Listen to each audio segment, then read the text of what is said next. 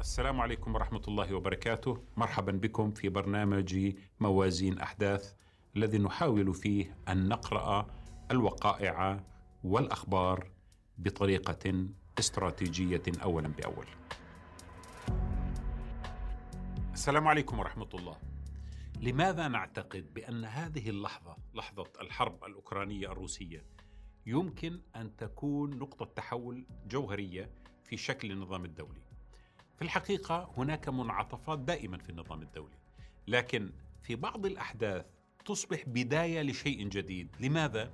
لأن التغيير كان قد حدث مسبقا وببطء ولكن بثبات يتقدم نحو الأمام ثم تأتي اللحظة التي يعلن فيها عن الانتقال إلى مستوى جديد من مستويات النظام الدولي هذه اللحظة على سبيل المثال التي رأيناها فيما نسميه في العلاقات الدولية دائما لحظة السويس.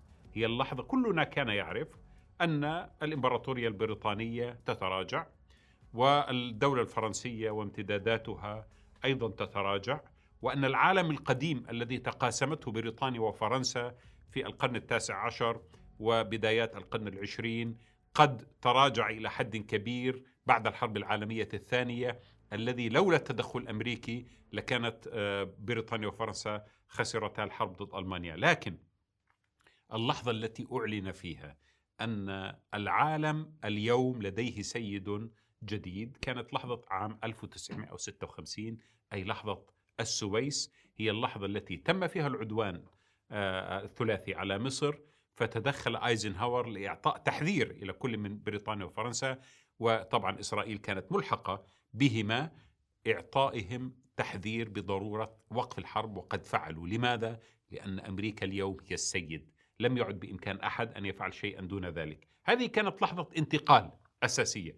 اللحظة التي تحدث اليوم أمامنا هي أيضا لحظة انتقال، ليس بنفس المستوى من حيث أن روسيا ستصبح ستصبح أو قد تصبح سيدة العالم، هذا هذا طبعا ليس صحيحا، لكنه لحظة الإعلان عن ميلاد الدولة الروسية وعودتها إلى القطبية الدولية بالإضافة إلى الصين لأنه لا يمكن النظر إلى المشهد الحالي بمعزل عن الصين. فروسيا والصين تمثلان على الأقل في هذه اللحظة وليس بالضرورة مستقبلا تمثلان في هذه اللحظة محاولة لموازنة القطبية الغربية في النظام الدولي وبتقديري أنها إلى هذه الساعة آه، تهدد فعلا القطبية. آه، لماذا؟ الغرب اليوم يقف تقريبا عاجز عن أن يفعل شيئا باتجاه أوكرانيا كما وقف عاجزا في عام 2008 تجاه جورجيا عندما اجتاحت القوات الروسية آه، جنوب آه، أوسيتيا وابخازيا آه، لم يفعلوا شيئا العقوبات عادة لا تفعل شيئا كبيرا في ظل القوة الصلبة لدولة تغزو أراضي ولديها جنود ولديها قدرة على تحقيق إنجازات جيوسياسية على الأرض. العقوبات الاقتصادية لا تكفي بالضبط لأنها بالضرورة تضر الجميع. أنت عندما تضرب عقوبات اقتصادية على روسيا فأنت أيضا تضر بالمنظومة بالمنظومة الاقتصادية العالمية. المنظومة الاقتصادية العالمية مترابطة جدا. الموارد موارد الغاز الذاهبة إلى أوروبا وخاصة إلى ألمانيا وإيطاليا وغيرها من الدول لا يمكن الاستغناء عنها ولا يمكن إيجاد بديل لها في هذه المرحلة. ولذلك الاقتصاد العالمي منهك بعد كورونا وأي محاولة جادة لإخراج روسيا من المنظومة الاقتصادية العالمية ستواجه بشيئين. الأول ضعف الاقتصاد العالمي سينعكس مباشرة على الغرب أيضا وثانيا سيؤدي إلى زيادة المتضررين من النظام نظام العقوبات. اليوم لدينا الصين ثم روسيا إيران فنزويلا. وإذا استمر هذا الحال فأنت أمام اقتصاد شبه موازي للاقتصاد الدولي الذي مركزيته غربية. وبالتالي هناك ديناميكية جديدة ستفقد الغرب آه، كثيرا من امتيازاته مستقبلا.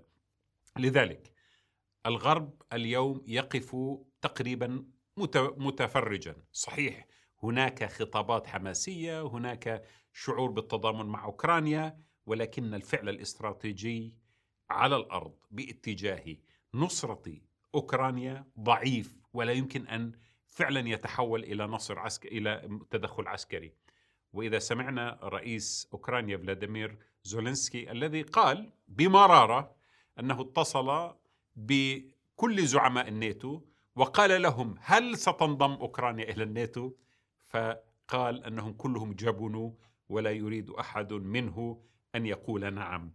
هذه حقيقة زولنسكي هو نموذج للقائد الذي لم يقرأ بالضبط موازين القوة كما ينبغي أن تقرأ وإنما تأثر بحماسة جاءته من لقاءات ربما واتصالات مع آه، الغربيين ومع الزعماء آه، في أوروبا وأمريكا وظن أن ذلك سيكون مبررا كافيا للوقوف أمام روسيا.